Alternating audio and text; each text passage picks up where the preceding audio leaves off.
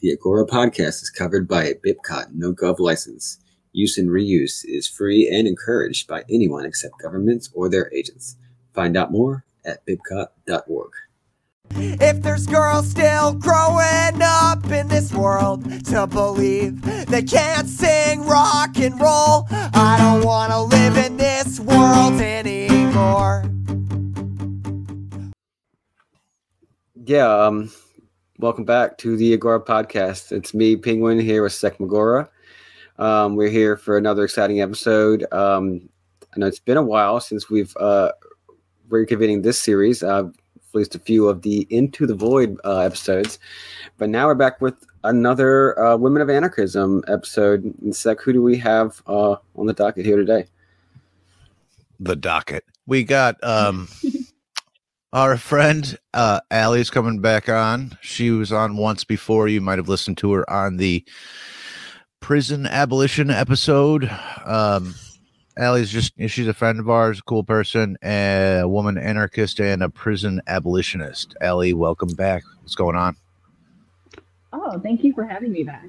I mean, I remember that episode was really fun um, to do because that is one, you know, piece that I'm kind of somewhat passionate about is prison abolitionism. So, like, I realize it's not something that's probably going to happen in our lifetime, but.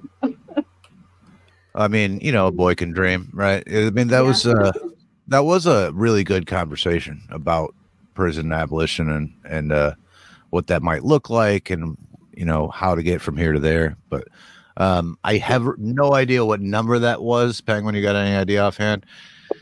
No idea. No idea. But go back and listen to that one if you have not. It's a, a great um, episode. It's just search for Ali or whatever. I was just say Ali. Yeah. Yeah. Um, so Ali, before we were started recording, we um we were talking before we started recording about uh this um series we're doing, Women in Anarchism, which we're having you on right now for.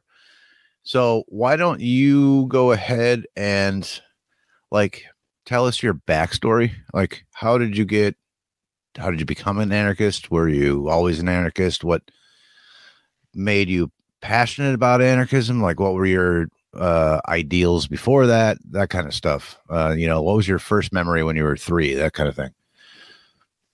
Sure. Um, when I grew up, I grew up in a really like family in New Jersey, surprisingly.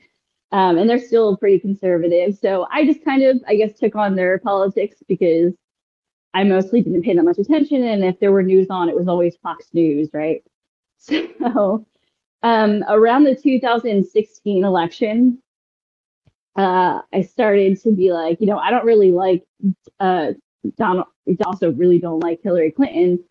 So I'm like, kind of, what else is out there uh, to think about? And I found uh, a podcast. Actually, it was a comedian's podcast, but he has this friend, uh, Ari Shaffir, who does the State of the Union with Dave Smith every year, who's not really one of my favorite people anymore, but I used to listen to his podcast because of that. And that kind of is how I got started down libertarian that I had no clue about.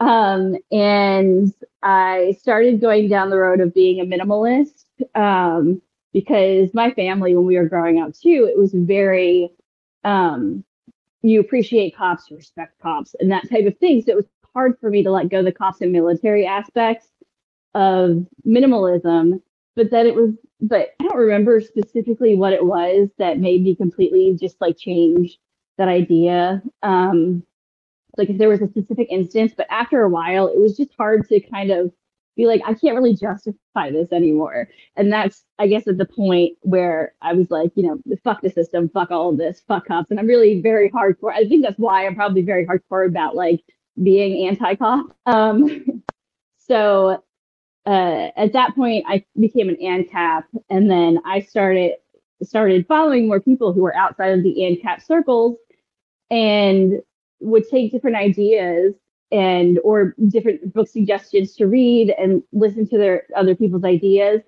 and be like, oh, you know, that's really interesting. Let me find out more about that. And then um, from being an ANCAP to just being an a market anarchist, and then eventually just you know an anarchist without adjectives really. Um, I probably do align more with like mutualism or egoism and I started getting into more like egoism because I was reading about like postmodernism, and they're they're kind of similar in a way. Um, but yeah, that's pretty much my trajectory. you don't remember what it was that um, made you stop I, supporting the I cops? don't remember specifically what it was, but I think it was just Did you get pulled over? more that I think I think no, actually before I went to jail. Uh, um, so it wasn't like a bad experience. It was just like around the time, like you had a lot of the like cop shootings that were now being broadcast, and I was, you know, being on Twitter, you hear a lot more about. I mean, I think it's one of the positives about social media, which I don't think there are a ton of them, but like other than like meeting people who think like you, but you also hear more about the things that they used to be able to kind of like brush under the rug. And I think a lot of that stuff was just like, well, I can't just keep, you know, just these shootings that are happening, you know. Oh yeah. I So like around that time, I think like around that time there was a lot of that and a lot of cops like being put Mhm. on trial and like being uh like dismissed or whatnot. So um Yeah. yeah. I'm thinking back to like 2015, 2016, and and things like there was cop block Yeah. and like police the police and all those things were pretty huge at that time also um so yeah, yeah, it was well that kind was of the in beginning. the air Yeah. Yeah, I was still probably like within the libertarian realm, and then like it was down the road a little bit from there that I had eventually just kind of let go. Like it took me a couple of years. It was it was really hard because I think it was just so ingrained in me and like watching Fox News and all that kind of stuff. You know, where it's like you're supposed to respect these people, and it's like, well, why? you know. well because you know they wear the right gang colors um Right. Yeah. Yeah, yeah. Um, so like what is there any ideals that how do I explain this or ask this? So did you have any ideals deals as a young, you know, sort of conservative that um later informed your views on anarchism and the world and that kind of thing? Like uh, what I mean is, so a lot of the folks that we have talked to that are now anarchists were formerly like, I don't know, democratic socialist or uh, you know some kind of liberal or or whatever, and they have a lot of the same ideals about like um, they wanted to help the poor or they were they didn't like war or they they they liked basic human rights and stuff like that, and all those things informed their their um, ideas a- about democratic socialism or whatever their their ideology was before anarchism but now they inform their anarchism if that makes sense. They sort of it's the same ideals they've just uh, transferred it to a, like another ideology. So is there anything that stuck i guess? Yeah. Well, I guess one thing that I could I could say is that I was definitely one of those. You're just not paying attention enough in school because I would daydream a lot because I was just bored out of my mind. Uh, and I didn't really like, you know, school when I when I was attending it ever. So I went into teaching thinking, well, I'm going to be a good teacher. I'm going to be, you know, different. I'm going to make a difference. And then once I got in the school system and you realize what the administrative stuff is, like that's going on within like the school systems, is that it is just more propaganda and like they don't actually care as long as they're making their numbers that they have to get on the yearly exams that these kids have to take. It's like this is ridiculous. Like you can't really help them as much as you would want to. Um, so with that, I think it just kind of made me like against like the public education system you know, more moving forward was something that I eventually, when I first got into libertarianism, I was very into like school choice or like you should move your kids out of public schools and that type of thing with like maybe homeschooling, um, just because of what I had seen firsthand within the, the school system going from a kid who wasn't very good at school, not because I was stupid or anything, but it would make they would make you think you are actually being a teacher and being like, yeah, this kind of blows and you can't really do what you want to do. or what you would want like you have your hands tied with certain things and how you have to do them. Like you really don't have as much autonomy as people would make you believe that you do as a teacher uh, within the public school system. So do you think that used to be different? Like so i remember back in the day i hated school too but there was always that like one teacher or something that did weird shit that made it interesting Yeah. you know what i mean like i remember having one in elementary school and then Mm-hmm. later on i had a cool like social studies teacher who probably read a lot of howard zinn you know and was just like Yeah. really uh, very passionate about what they're doing and made it fucking interesting like because history i love history now Yeah. They can you can uh, the way they teach history in school is super fucking boring because it's all about It dates is. and then this happened and outline and whatever it's they make it as boring as possible for some reason but I, you get that one teacher who does like weird shit and or, i don't mean weird like weird but like uh different and interesting and A is very weird. passionate about it or comes in dressed as fucking george washington or whatever the thing you know and Mhm. that seems like it used to happen that way maybe i'm an old crotchety old man i don't know but like it seems like you used to have t- certain teachers who could like get away with more stuff and now that doesn't seem to be the case is it just because of all Yeah, the testing I and think shit or what true. Well, because you have so from when like um there's a lot more like testing that goes along with it and you had like when I was in high school no child left behind uh was passed. That was the big thing when I was going to school to be a teacher.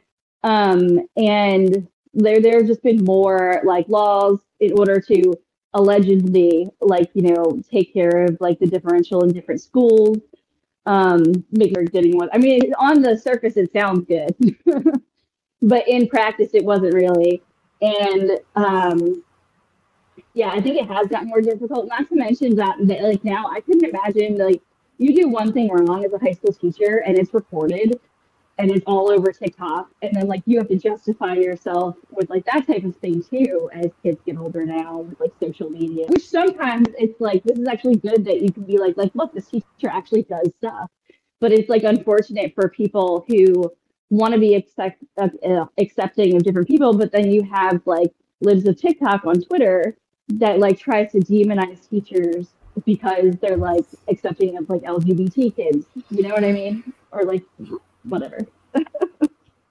Different world Yeah, yeah social media is i mean it's definitely a, obviously a double-edged sword. Like it, you can yeah.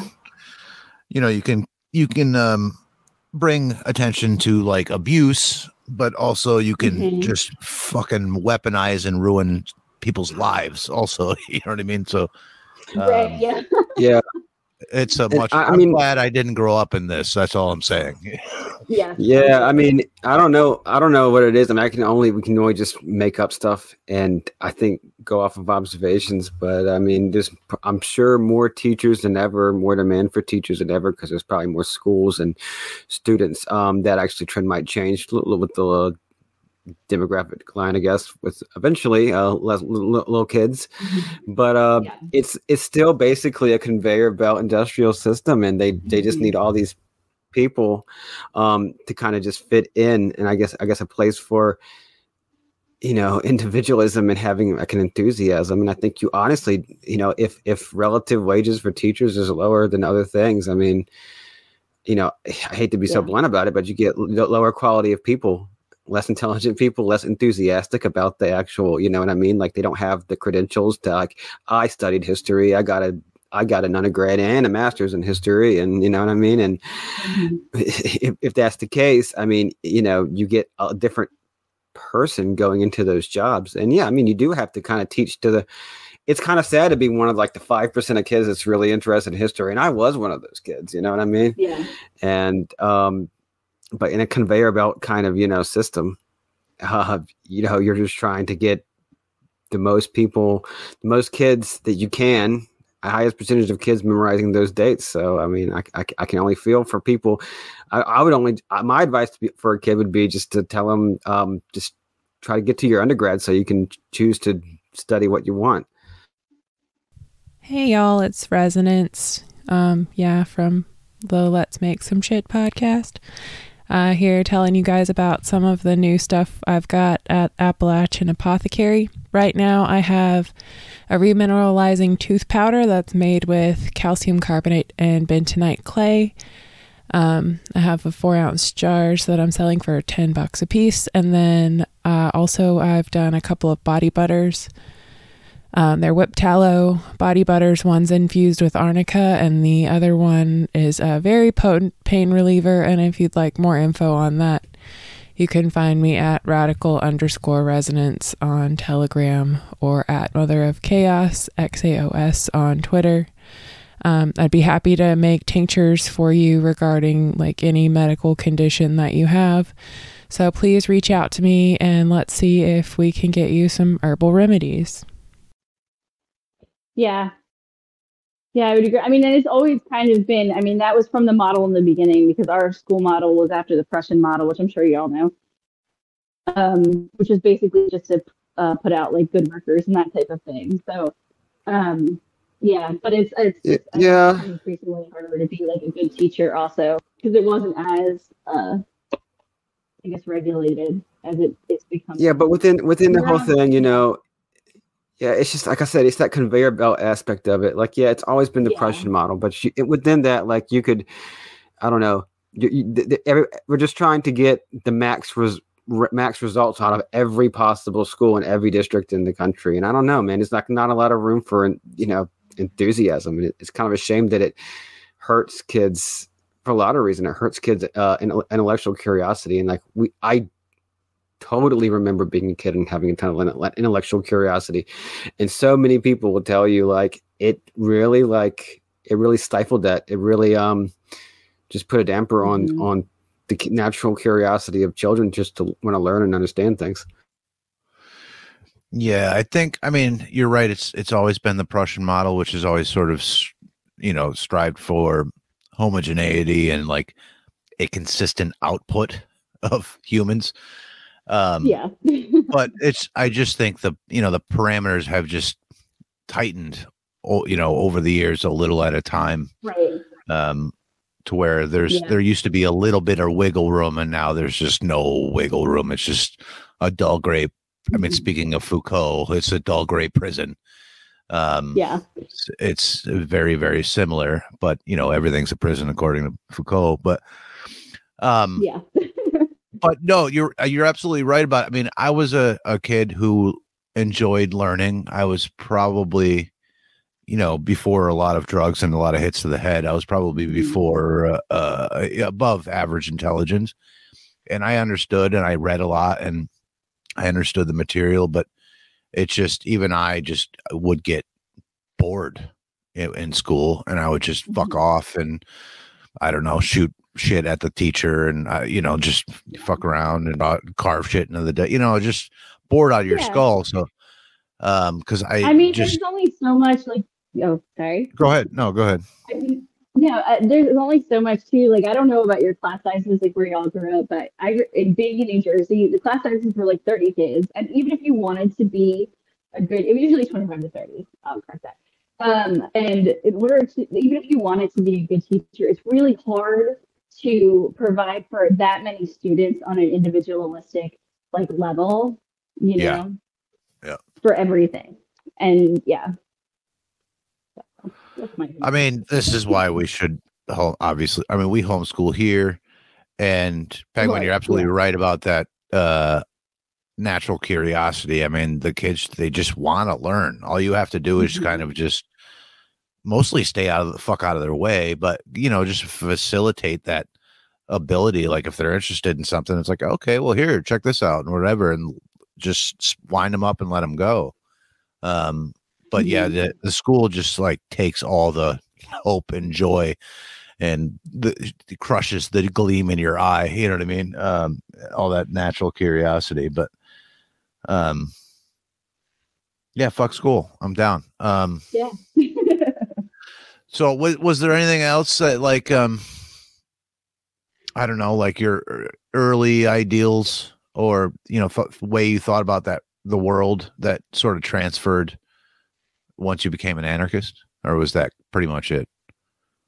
Um, no, I think it's just mostly that. But like I think too, had I been introduced to something like libertarianism or whatever, instead of being told that they're just weirdos, um, or whatever, like it, uh, maybe I would have like jived um somewhat with it. But I think I just had so much conservative bullshit pushed in my face all the time.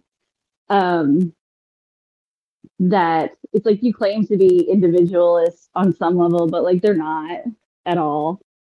Um, and I still see that with like my parents and things. It's interesting in talking about some of the issues of today, um, especially when it comes to like the trans issue um, that's brought up a lot and the you know don't touch my kids type thing.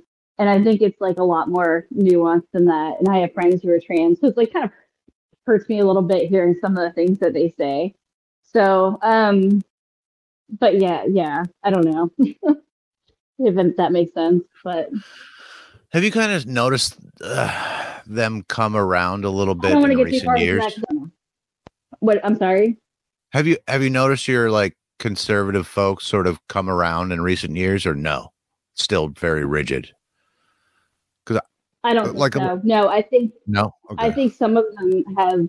Well, I guess it depends on who you're talking about. I think some of them probably have. I don't want to say collectively as a group they haven't, but I've seen certain things that, like I guess with war, they are a little bit more open. Like with um, certain wars, like admitting, like yeah, that was bad. We probably shouldn't have done that.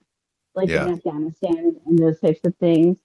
But I think in general, it's just transferring it to a new issue and being like, oh yeah, well now we have to yell about this, be mad about it.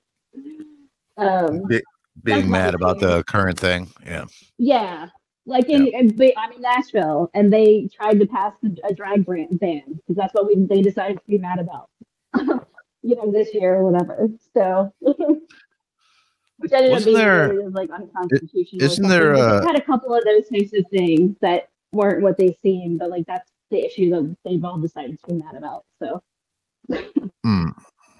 or most of them, I, I- should say. I should I should say all because I don't know every conservative that's on the planet, but the ones that I know personally. Yeah. Yeah, like um sometimes um you know, we're my wife, she's her whole family's born and raised in this area of Tennessee. So they're obviously Mhm. very, you know, all you know, sort of conservative. They're not terrible about it or anything, but um vaguely conservative, but I've I've noticed even like I've talked to my wife's aunt a few times about politics and stuff and it seems like they're maybe it's the like you said the war stuff and but it might even be the the popularity of conspiracies amongst the right now but they they Mhm. seem to be coming around to certain things um Okay, yeah, that I can see. Because I, yeah, that I can see, like the conspiracy angle of it. Uh, some Yeah. of them, I think it depends on the one it is too. You know. less trusting of government and also like just narratives Mhm. put out by the Republican Party kind of thing. Like they, I don't think they're Mhm. buying into it as much, but I don't know. I, I also don't have like a ton of conservatives around me, so I don't, I don't really know. Um, except for my, you know, my wife's family or whatever. But, um, I don't know if that's common. It does seem like the conservatives uh, are less trusting of war now, but, um, you know, Scott Horton makes the point where he's like, well, yeah, I mean, they've been sending their kids to die in these things for like the past 20 years and for what Mhm. you know so i think they're less uh um less sold on the war thing now but except now it's it's real right so they're all back into it again so we'll see Yes, and I, I have no idea. I Oof. went with you last weekend. We did not talk about that at all, so I don't know how they feel about that. But um, Mm. yeah, so I don't know where they're at with, with that. But Yeah, conservatives are a weird bunch. All conservative. Yeah. Yeah, conservatives are a weird a weird bunch. Um, you know, I guess a lot of the expectations, like you would think they would believe in so and so individualism or like markets and everything, markets or like the you know free markets, various other things that maybe you know libertarians. I mean, definitely libertarians would be partial to, and it's of course well, it's- it's because like they tried to fuse the the remaining classical liberals uh, that existed when they tried to like, kill classical liberalism into conservatism as like the last place, but Mhm. they obviously had to mix with like a lot of other actually conservative type of ideologies and maybe not so conservative stuff that's kind of right wing and tried to Mhm. shove it down into this conservative label and you know it, it, it really doesn't work so i think it's just best to treat them as conservatives and i don't think every every aspect of being conservative depending on what you mean by it is Mhm. like bad or or, or, or wrong i mean especially like uh Yeah. you know what would the conservative position on on this foreign foreign wars interventionism entangle, entanglements whatever you want to call it um you know if they actually had a conservative view i mean honest to god like the liberals neoliberals and and, and definitely the classical liberals too that are now calling calling themselves by that label they are absolutely i mean if you have that word in your in, in your self identifier you're absolutely 100% um for uh, you know maximum empowerment and aid to um to israel. And and and ultimately that means like interventionism all over the middle east um, which is how we got to where you know all the interventionism in yeah. the Middle East but it's like but it's like you know obviously they have their own hangups about that too but i think it's best is to treat them as treat them as conservatives and and you probably come out more surprised have more pleasant surprises than being disappointed in them you know Yeah. Yeah, that's true. And that's something that's just like one of the reasons why I just like not on Twitter anymore too is just like more and more people, the more time went on, just starting and like so it is easier just to be like, well, I assume you're gonna probably stick with this and then if they don't just like put the disappointing angle out there, then it's like, oh that's nice, you know? so yeah it was kind of nice to not have trump in, in in trump in office to have to be const have you know clouding every single issue at all of course then you you know and, and that's Yeah, on, on yeah. either side whether you're talking to a liberal or conservative it's like trump would just dominate every every um conversation so it's kind of good not to have him have him kind of off to the side at the very least Yes. Yeah, I think for the time being, anyway. I guess we'll see when we get closer to the 2024. Um, you know, I don't know. I mean, I think So- it'll be pretty hilarious to have like Trump and Biden run again. I, I mean, that- just like absurdly ironic. It'll be very, very hilarious. I'm Yes. dude. I am all. I am. I am all for Trump running at this point. I'm. I may not the first Trump election or the second Trump election, but to come around on Yeah. uh, hopefully the third Trump election. I. I. I'm. I'm ready. I'm ready for it. Honestly, I, Yeah. it's.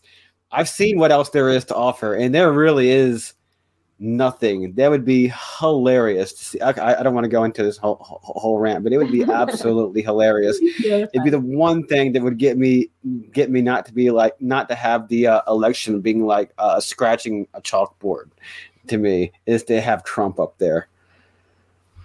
Well, I mean, you'd have like He this, su- yeah, this superficial narcissist versus like this guy who doesn't know where he is, and I'm, I mean, it's Yeah. just, it's just fucking uh, absurdly hilarious. I, I, I don't know, but um, I mean, it does kind of. Uh, I just want to just shoehorn this before we get back to um your your um your origin story, I guess, Ali. Um, it. I think anything that, and I mean this pretty broadly, like anything that um gets people disenchanted, I guess is the word, demoralized if they're if they're like government employees uh, or military. Yeah. And I mean that honestly, like not even just from an anarchist perspective, but in, in regards to like foreign intervention and all these things to like demoralize the the the military from wanting to go fight in an overseas war or to um, make people disenchanted from you know, working for the government or you know one degree of separation working for the government.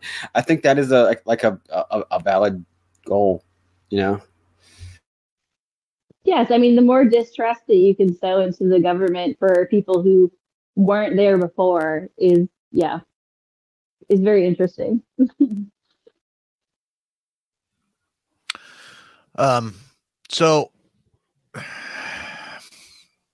like part of the reason we did this series, um, or at least I had the idea to do this series, was that I, I often see the um the talking point of of bandied about that there's you know anarchism's mostly a, a male thing like you don't see many uh female anarchists. At least that's like the Mhm. narrative, right? But then Yeah. I just I sort of start looking at my friends group and I'm like, well, wait a minute. It's pretty split down the middle. Um, and I, you know, of you know, my friends group of anarchists are is pretty Mhm. 50 50. I don't, you know, if I if I start counting in my head, you know what I mean? So I'm like, well, this can't be right. So then, you know, I start thinking about these things and like, I've we've I've talked to a few and I get kind of a common answer, and it's just that I think the dudes are louder. Number one, but I think number two, a lot of the females sort of like keep to themselves in some sense, and mm-hmm.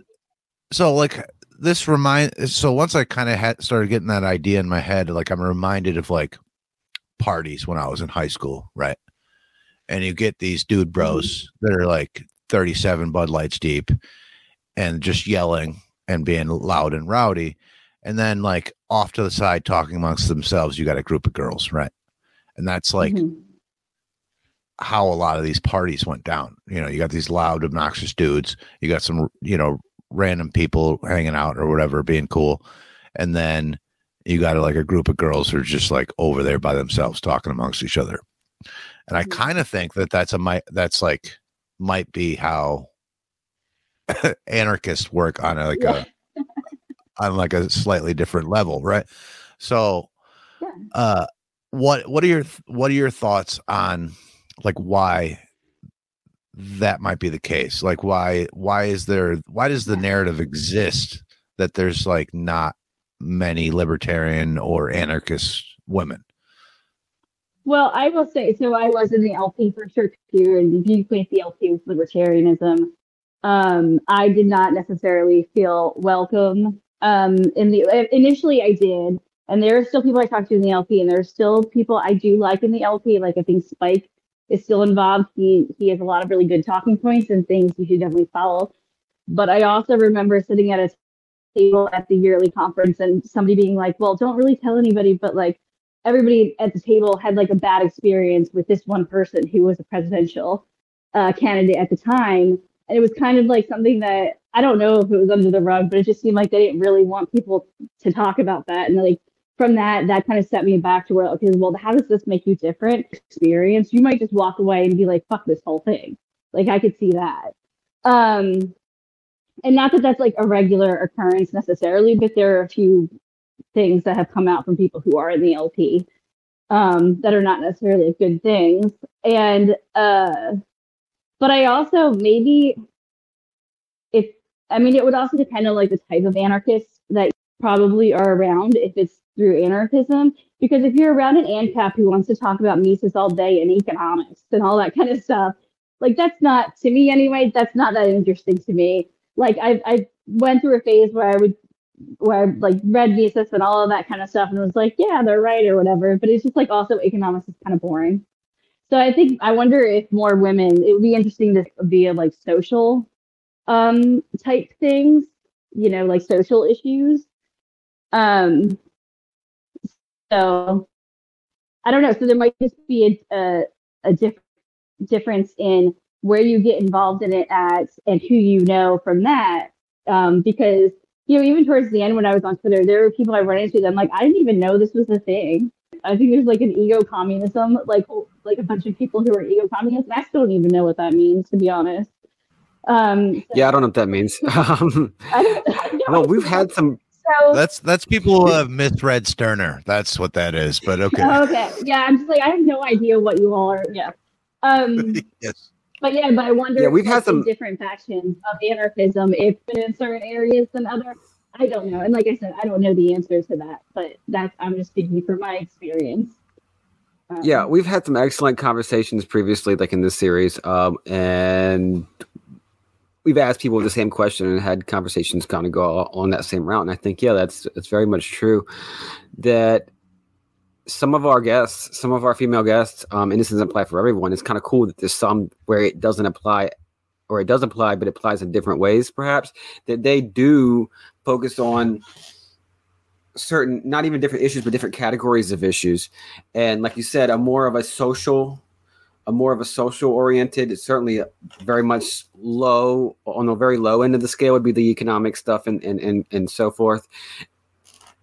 and p- more political oriented kind of things, and more so this kind of social aspects and and certain issues that not only am I not so super familiar with or involved in, like it's not that interesting to me. But maybe that's perfectly. I mean, that is, by the way, perfectly fine.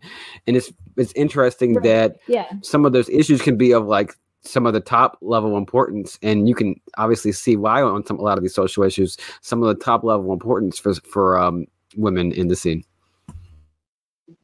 Yes. Yeah. Hey, y'all. I got something cool to tell you about. So, you know how uh, I'm doing a big initiative to try to get more people to Guerrilla Garden? Well, uh, Daggerist over at agoristacres.com, he's kind of teaming up with me a little bit here to help support this uh, cause. So, if you use the code Agora10 uh, over at agoristacres.com, you'll get 10% off um, for any reason um, you're buying seeds, whether that be guerrilla gardening or your own garden, anything like that. But if you contact Daggerist uh, or myself and you tell them that I sent you to get seeds for guerrilla gardening, he might be able to swing an additional hookup. Um, it might be just whatever he's got, uh, you know, an, a surplus of or that kind of thing, whatever he can do. Um, so he's he's down for the cause here and really wants to help uh, see this come to fruition. Um, so I'm I am Sekmagora at Sekmagora on all the the um, social media. You can contact Daggerist directly on his website, uh, again. And uh, the code is Agora10 to just get 10 uh, 10% off straight up.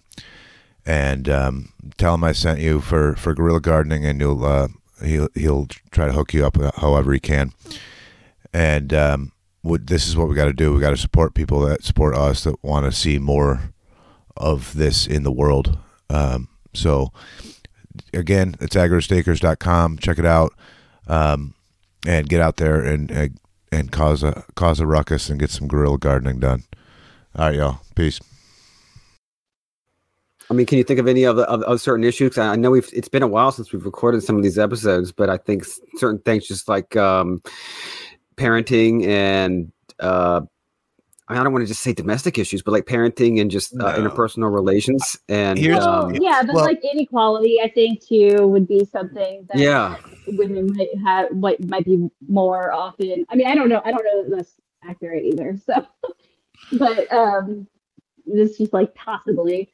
Um, yeah. Well, here, let me- let me run by a like, scenario- Maybe coming from feminism or something like that. Hmm. Or helping the poor, direct action, that kind of thing, helping in your community. Yeah, I can see that. Yeah. Right. Yeah. Mhm. So yeah, but and also like um, home, homesteading stuff like homesteading Yeah, and, and kind of home home based in, industry.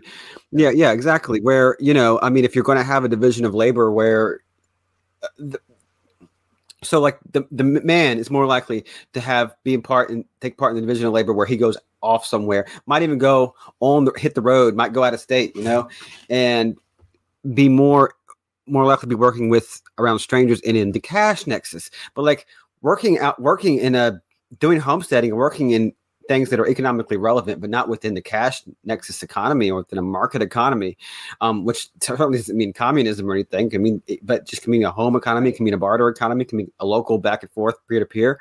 Like, like that's a different, that's a different ball game, really. And so it's it's and and that division of labor, while it's not like mandated or anything, that's often just what what people find most convenient, for a variety of reasons. So this reminds me of one of our past guests that I can't remember. That was it? Residents. I don't know um but it, Probably, you know i think it, yeah yeah yeah where where it's like yeah i mean just just the economic relations that you're dealing with is like uh, on a totally different level but it's cool that because of that you know um division of labor that like i said we're not mandating it but that that, that often comes up we got totally different perspectives uh, kind of on how people uh, relate peacefully. Um, yeah, my wife's got a straight up fucking gift economy with her friends. They just gift each other stuff that they make all the time, and that's what her and her little friend group does. But well, here, let me lay out a scenario that I think is apt here, right? So, mm-hmm. you're right. Economics is fucking boring, and I got I got into the economics economics nerd thing for a long time, and it's boring as No, fuck. what's wrong with economics? No, it. You know. I read all of it. I, it was interesting to me for a while. oh, good for you. After a while, case. it's fucking. It's there's. It's. It, it, it's mental masturbation is what it is. Okay, so like, I think you're right that that becomes boring for not just women, but for also a bunch, a lot of dudes. But however, there is a lot of dudes that still that they just enjoy like debating like economics or political theory, and like that's what they like to do, right? So Mhm. I start to suspect that I think a lot of the women, eh, eh, women anarchists, uh, it might be that just that they get tired of it quicker than the men and actually go do something. I think the women are more doers than even most of the men are. And I'm speaking, listen, I don't speak in absolutes or uh, something Right. being inherent. This is just generalities. This is not anything to do with like biological determinism or anything of the sort. I don't I don't believe in any of that nonsense. But just speaking in a, in generalities, I think that women might I think every anarchist sort of goes through this or like most anarchists go through this. It's like where eventually you're like, okay, enough with the theory, enough with the economics. Like literally like what are we going to fucking do about this, right? and they go out and start doing things whatever whatever that thing is Mhm. um you know whether that's building things in the community or homesteading or i don't know fucking squatting or burning down police stations whatever your thing is doing something right but i think that women make that pro do that might do that process faster if that makes sense. They get bored with the debate me bro nonsense uh uh, the online arguing over and over again about economics and political theory and then they literally just they just go out and start fucking doing it. And sort of you couple this with like a couple of uncomfortable situations in groups of Mhm. dudes and that that's Yeah. just going to hasten that process faster right so i i don't know what Mhm. specifically that that uh, that situation was with your the dudes in the lp there but you know one Yeah. too many times And where that might uh, have been specific to our state or something. I don't know. Sure. Um, but you're but not the yeah, first person to make that like, case you're not the first person to bring up that something me like that. Right. Yeah. Yeah. So uh, imagine being a, like a woman libertarian or anarchist, and you have one or two of those situations happen, right? Yes. And then whether that's in person or online, and you know, couple that with like, okay, this is really fucking boring. Also, I'm just gonna go do something, and then you just don't hear from them anymore, right? They're off with their own little Yeah. clique or their own little friends group or or whatever the thing, or doing their thing and i think that that is might be part of the reason it gives the impression of p- most people that like libertarianism or anarchism is just for like nerdy Yeah. dudes you know what i mean like so i i, I think Well, and i, have a if you're going suspicion and i don't know Who's on Twitter who's on? Yeah. um. Yeah. No. I was gonna say if, if you're just going it's like most of the time they're only gonna interact with you. And this was true for a couple people that I, I eventually figured out that it was only through negative interaction to tell me that they thought I was completely wrong. Um, so you're gonna probably have a lot more bad experiences, or these guys who are just like say they're joking, but it's like, oh, I hate women and all that kind of stuff. And it's like, well, I don't know. But yeah, it's like Twitter are not people that you're meeting in real life. I would say also just like are and aren't necessarily indicative of the anarchists you'll meet in real life. Like things like the the uh what is it, the camp out that you do and that type of stuff, I think is probably more of an indication of like anarchists um than is like going on Twitter and see what people are shouting about today. Um, so I don't know. I think the more you Well, get out yeah, there, I mean, yeah you since you brought it up That is more anarchist. i mean That is so more yeah, anarchist than than engaging in like debates about anything political. I understand that this is politics. We and, and, and we have to like face politics as a reality, but like that is more. That is definitionally more anarchist. There is that is just a fellowship Yeah. of people in it doing a gift economy. Um, you know, even though markets Mhm. are fine, doing a gift economy and being friendly without hierarchies and blah blah blah. That's essentially the model and what it looks like. And I know we can't, you know, we're not in a reality where we can do that all the time, but that literally is more anarchist, and maybe that's why it feels more natural. Yeah, I mean, Yeah. since you guys are talking about like, what are you being at my- getting? Oh, sorry. okay, what? Yeah. Okay, Oh no, I Um, just gonna say. go ahead. Sorry, I'm trying not to talk over you, but I'm like really bad. No, at you're fine. You're fine. Go ahead. Go ahead. Go ahead. um, but it's like, what are you? I still haven't figured out. to ahead. constantly have an opinion on absolutely everything that's going on. And sometimes there are things that happen, and I think it's good to have an opinion. And like, yes, you you should be speaking out about things that are like bad things, like genocides that are currently happening, and that type of stuff. But also sometimes you just need to sit back and kind of take in information before having that opinion, you know. And people aren't always necessarily ready to do that; they just want to jump on something. And I don't think that's necessarily helpful to any conversation if you're having an opinion on something that you absolutely know absolutely nothing about. Um. Anyway, that's all I was going to say. Whereas, like in person, Yeah, so- like you're you're talking to real people and getting to know like their real issues and that type of thing. So I think it is good to know what's going on in politics, so you can speak out against like injustices that are happening. But like, I don't think it's the most important thing as an anarchist because like well, I can't talk for everybody, but I don't personally vote. I don't think that you should anarchist, but like you do you if you have a reason to. Um, yeah, so it's like I'm not keeping up with it for that, and I'm not like thoroughly going through everything that happens around here. I'm more worried about like how my everyday interactions are happening than what's being taught, like told on the news or like whatever the new issue is that you have to have an opinion on.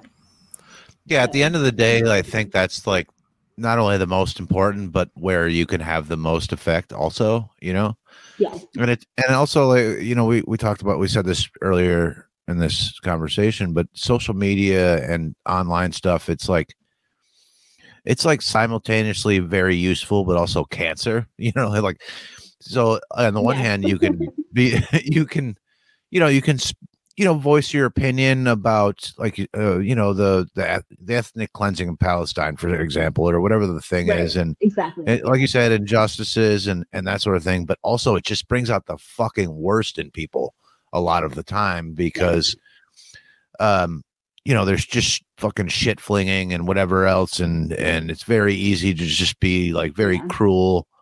Um, you Well, know, if you I don't forgot have my what. Opinion, then you're this and that and the other thing. right, you're obviously the devil and evil and a piece of shit and Yeah. whatever else, you know. And whereas in person, like that sort of shit, it just doesn't matter as much, you know. Like, uh, you know, you guys were talking about both of you all are at my house a couple of months ago or whatever the thing, and we had I don't know how uh, a number of people, and everyone was fine. Surprisingly, nobody Yeah.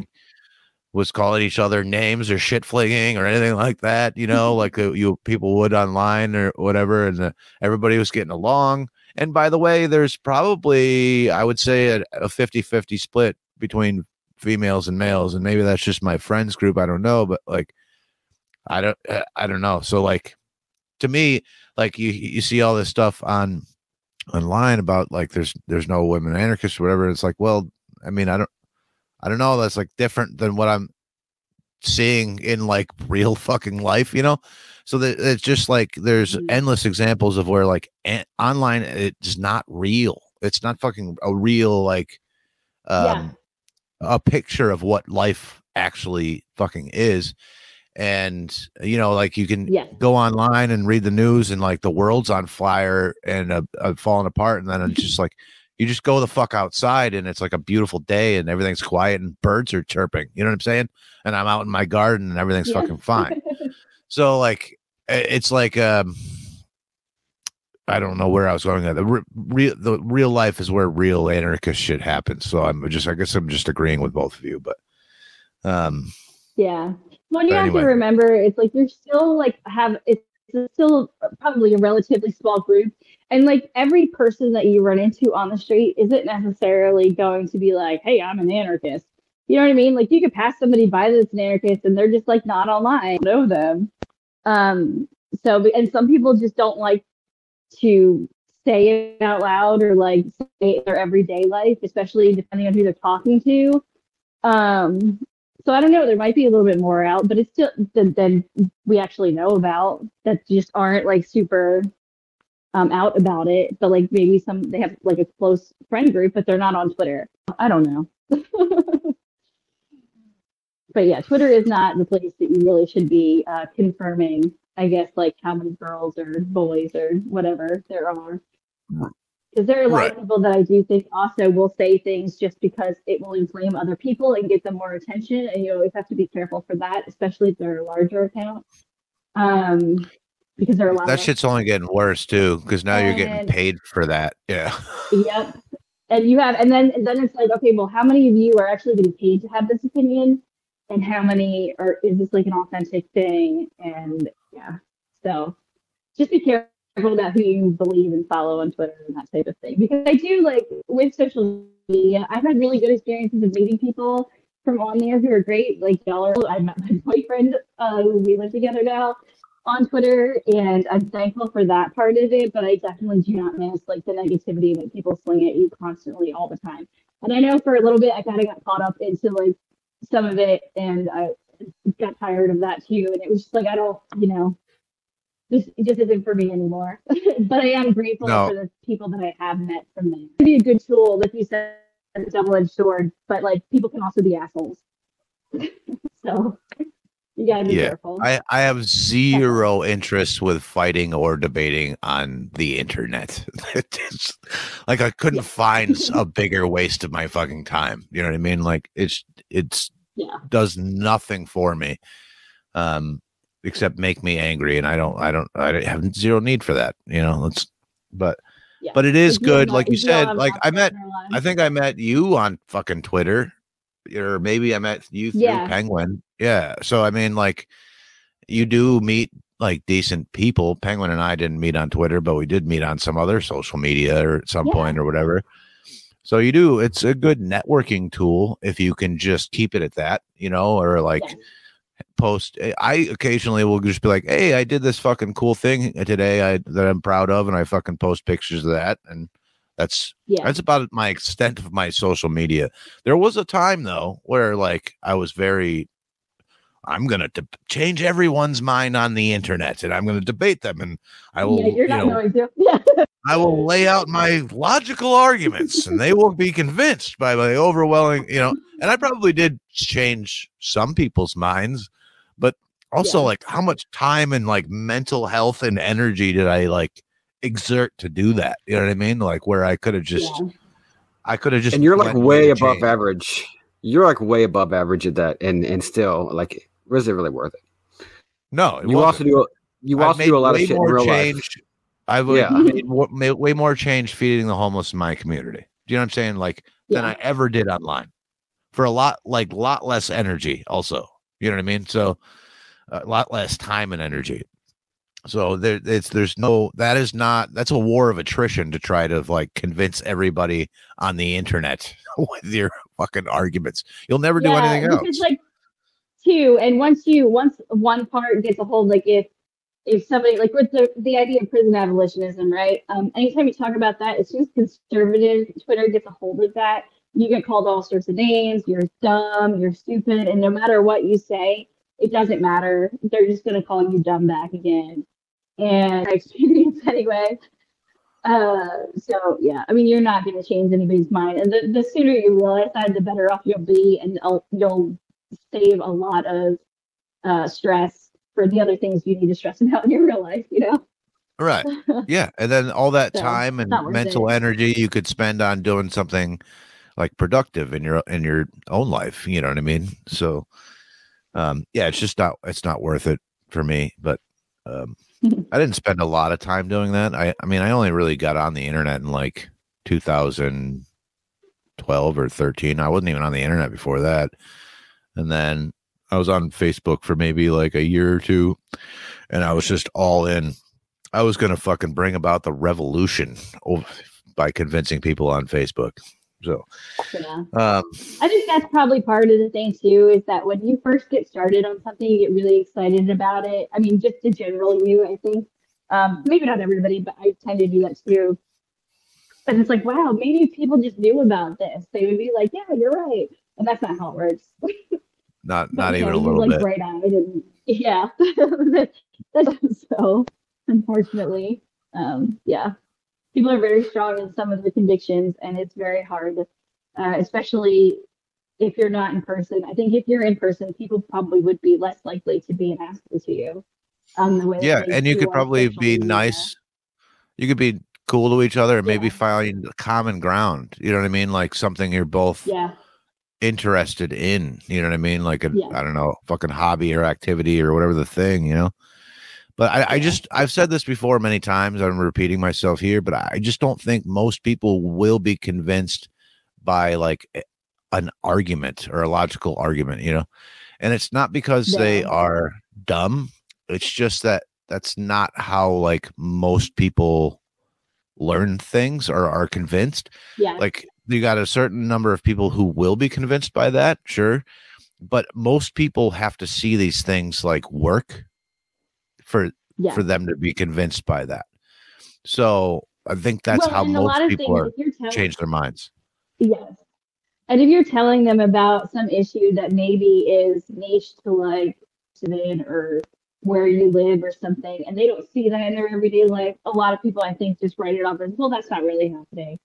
And right you know, Right, until it happens to well, them. maybe it's Yeah. not- and they're definitely not going to be convinced by this argument because like they just don't see it, unfortunately. And like it doesn't mean it's not happening. It's just maybe you just don't see it or you don't notice it or whatever that type of thing. So like they're not they're gonna be like, oh yeah, I don't really care about that because I don't see it going on.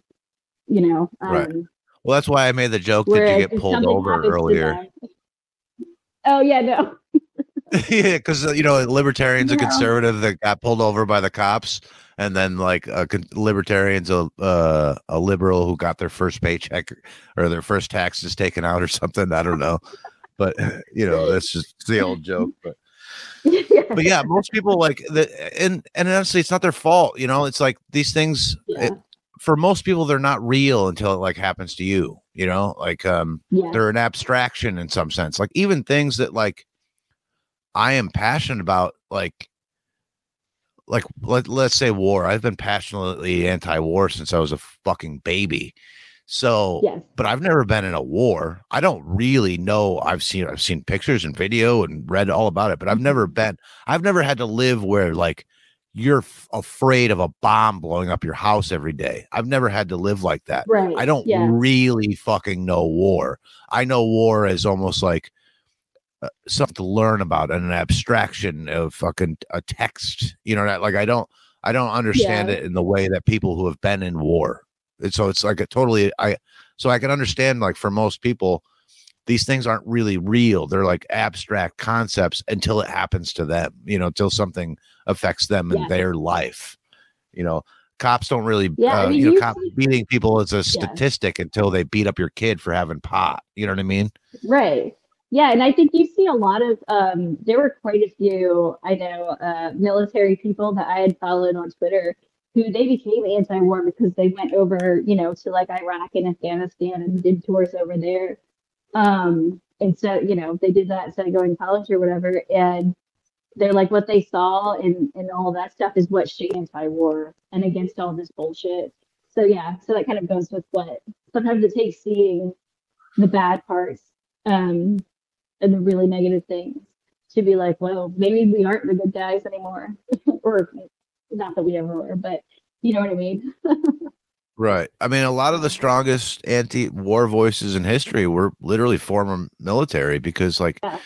once you go over there like you have this ideal idealized version of what war is in your mind and then you go over there and you're just you're seeing fucking families getting blown apart who are just like living their life or whatever and you're like what the fuck what is it like i can't that's like way too much to for them to fucking accept you know what i mean they see like they see how the sausage is made in a sense and uh they they've just become the most passionate anti-war voices there ever were i mean Yeah. go down the line smedley butler there's a bunch of bunch of current Mhm. anti-war activists that were former military from like the terror wars and stuff you know um And I very And that was true in Vietnam, too. I think they're very needed. Yeah.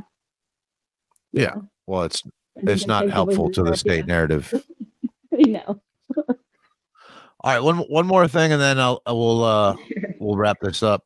But um, so what do you think there is a a, u- a unique perspective that you possess, or a unique, yeah, unique perspective on anarchism that is is unique to you as like an individual, as a or as a woman?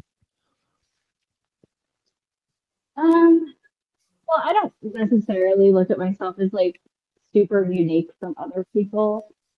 Um, I guess from like within anarchism and that type of thing, I think there are so many people doing way more interesting things.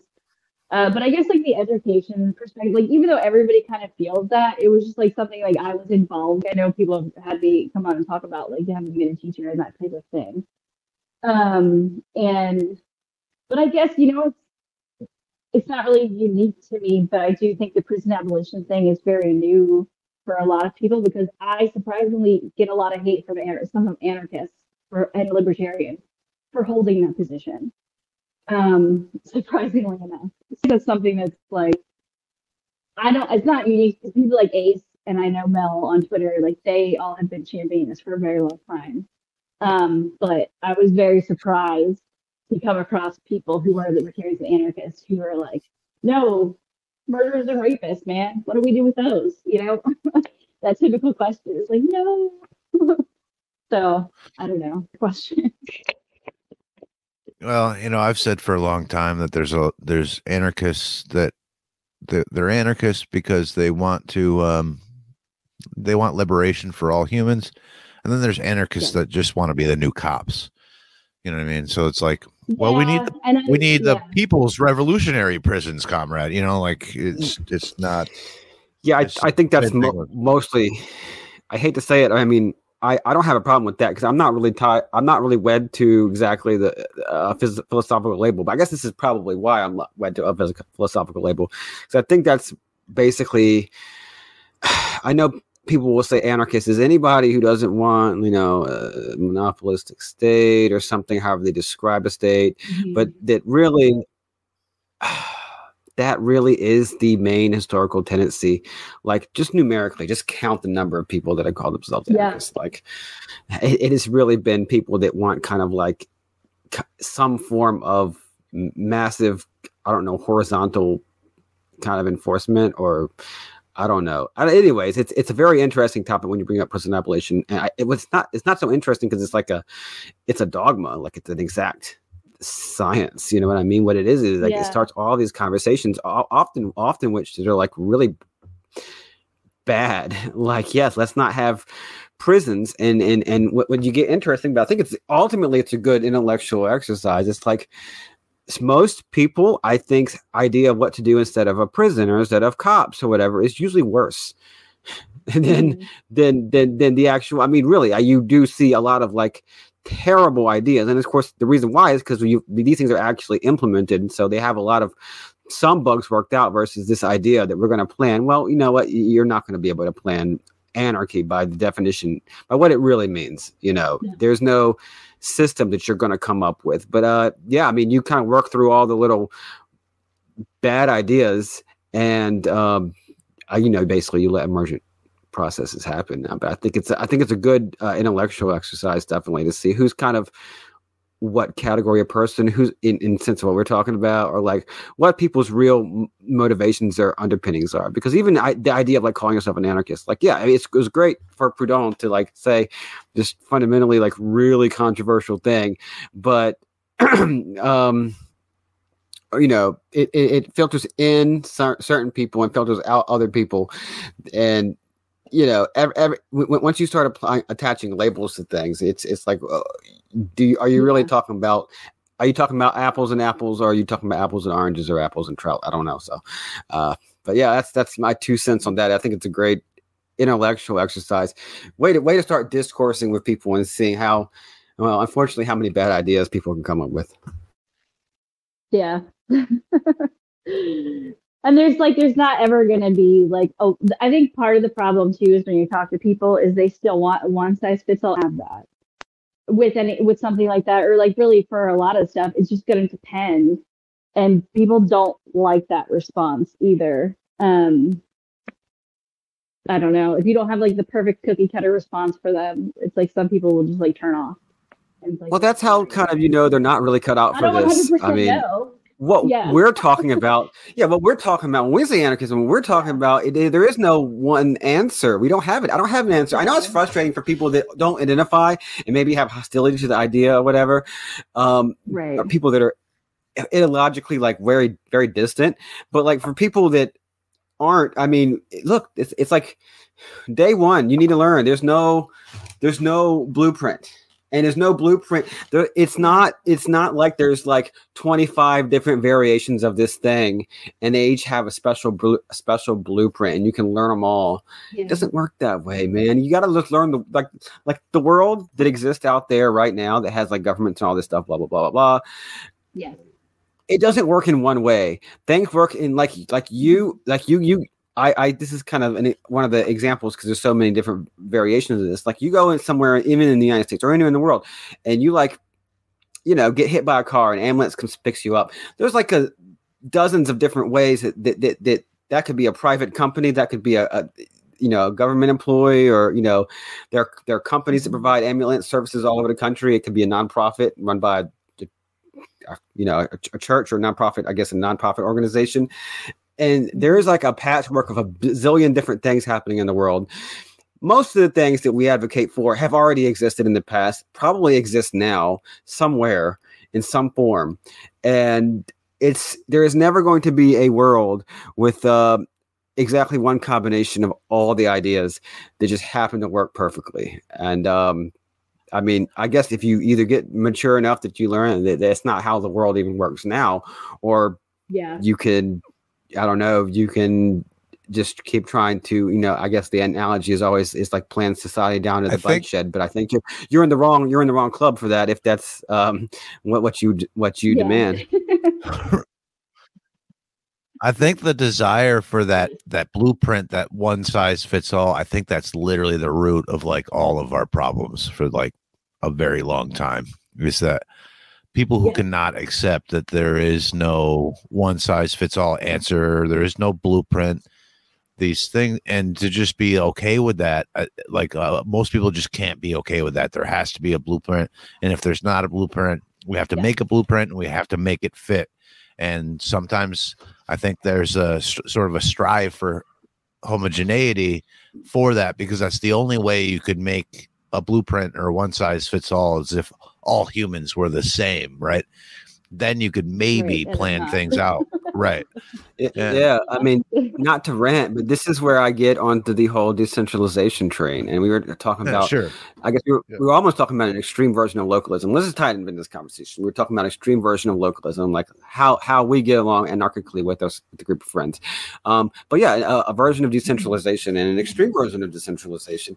Like there's a lot of argument over whether, you know, decentralization – necessarily and there's a whole like spectrum on this of like whether decentralization necessarily means um you know more freedom or less coercion or whatever you want to measure what your yeah. your end goal is um it's roughly the similar end goal but like how you actually want to measure that and it's like yeah but you, i know that decentralization could mean you could have decentralized fascism that's the classic argument and there's people that yeah. are far into the spectrum that are liberals that actually think the government you know irrespective of more government or less government you want this, the most freedom okay that's that's one extreme of the argument but the idea is a little bit more different is that when you the bigger I don't know, man. The more people, the more people, and more land you you have, you want to monopolize. The more homo- homogeneity you you necessarily need. It's it's it's there's there's some really tr- big truth to it. I know it seems like decentralists are actually many cases conservatives, um, which could be true. Maybe mm-hmm. maybe there are good aspects of some forms of conservatism.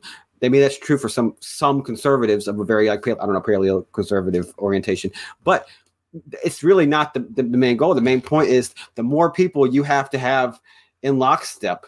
The more homogeneity you need, the more coercion you necessarily need. So I think that yeah, you know, let's decentralize. It's not the solution to the problem, but there is no one solution to the problem. This is society-wide issues that we're talking about. Yeah, yeah. I mean, there well is no. It's never going to be a one size fits all. I mean, you can just see with the end of v. Wade, um, there are some states that had trigger laws within it, and depending on I guess where you fall on the issue, but like if you're an anarchist, you shouldn't want the state deciding abortion or not. I would think that that would be pretty universal, but I don't know.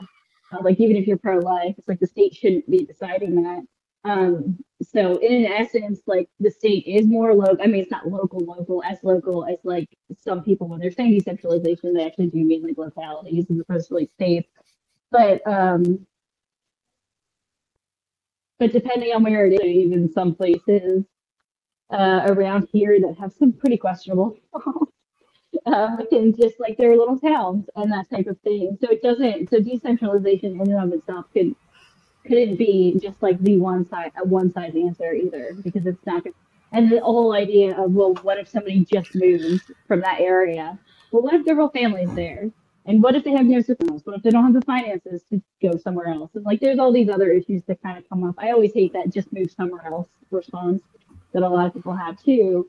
Um, yeah. So decentralization doesn't always mean better. Doesn't always mean Yeah. more But I think- freedom. yeah. Yeah. Yeah. Yeah.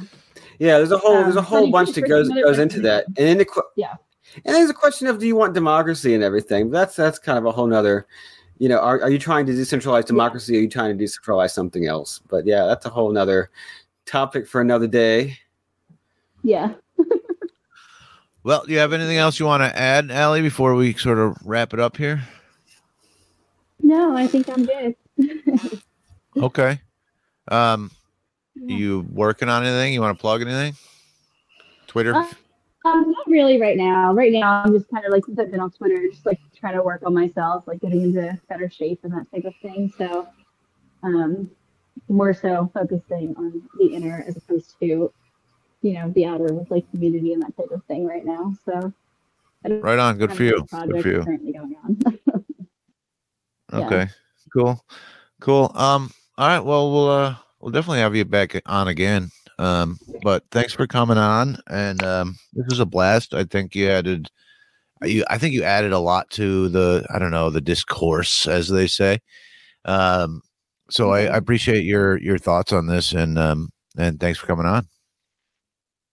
All right. Well, thank you. Penguin, you got y'all anything to add? me. Oh, anytime. No, Like it when was- you have yeah, it anything to add fun. before we? Okay, go ahead. Yeah, Go no, it was it was yeah, it was a fun conversation. Glad to finally have you back on. Um, because we, we I like really meant it. Uh, obviously, we wanted you back on the podcast, and now you're one of the very few people um, that I've met twice in real life um, from Twitter. Yes. Matter of fact, yeah, like the only people, yeah, yeah, from Twitter, from actually from Twitter, because uh, uh, yeah, second I didn't meet on Twitter, but um, yeah, it was it was great seeing you, uh, seeing you, hanging out with both you guys and everything, and you are definitely welcome back. We have a lot of ideas to talk about for sure. All right, right on. Well, um, everybody be excellent to each other and uh, peace. All right. Later. Ciao.